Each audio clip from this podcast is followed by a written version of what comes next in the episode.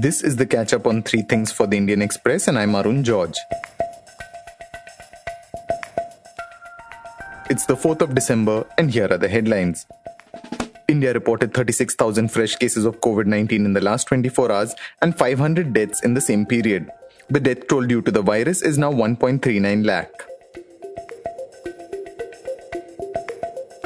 Prime Minister Narendra Modi told an all party meeting that India's vaccination program against COVID 19 would begin as soon as a go ahead was received from scientists. He said that healthcare workers involved in treating COVID 19 patients, frontline workers, and old people suffering from serious conditions would be inoculated on priority.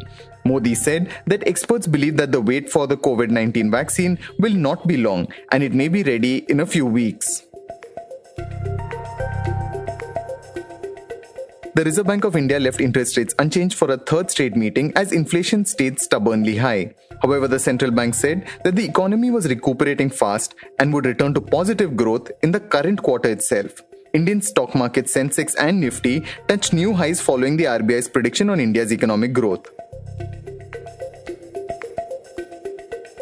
The Supreme Court questioned the central government over a delay in sending a proposal to the president to commute the death sentence of Balwant Singh Rajoana. Rajoana was convicted and sentenced to death for the 1995 assassination of former Punjab Chief Minister Beyant Singh. The Supreme Court asked the central government why the proposal to commute the death sentence has not been sent till now. India summoned Canada's envoy over Prime Minister Justin Trudeau's recent comments supporting farmers protesting in Delhi.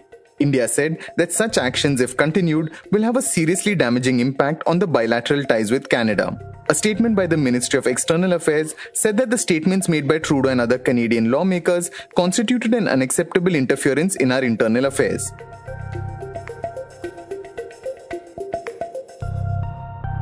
This was the catch up on three things for the Indian Express.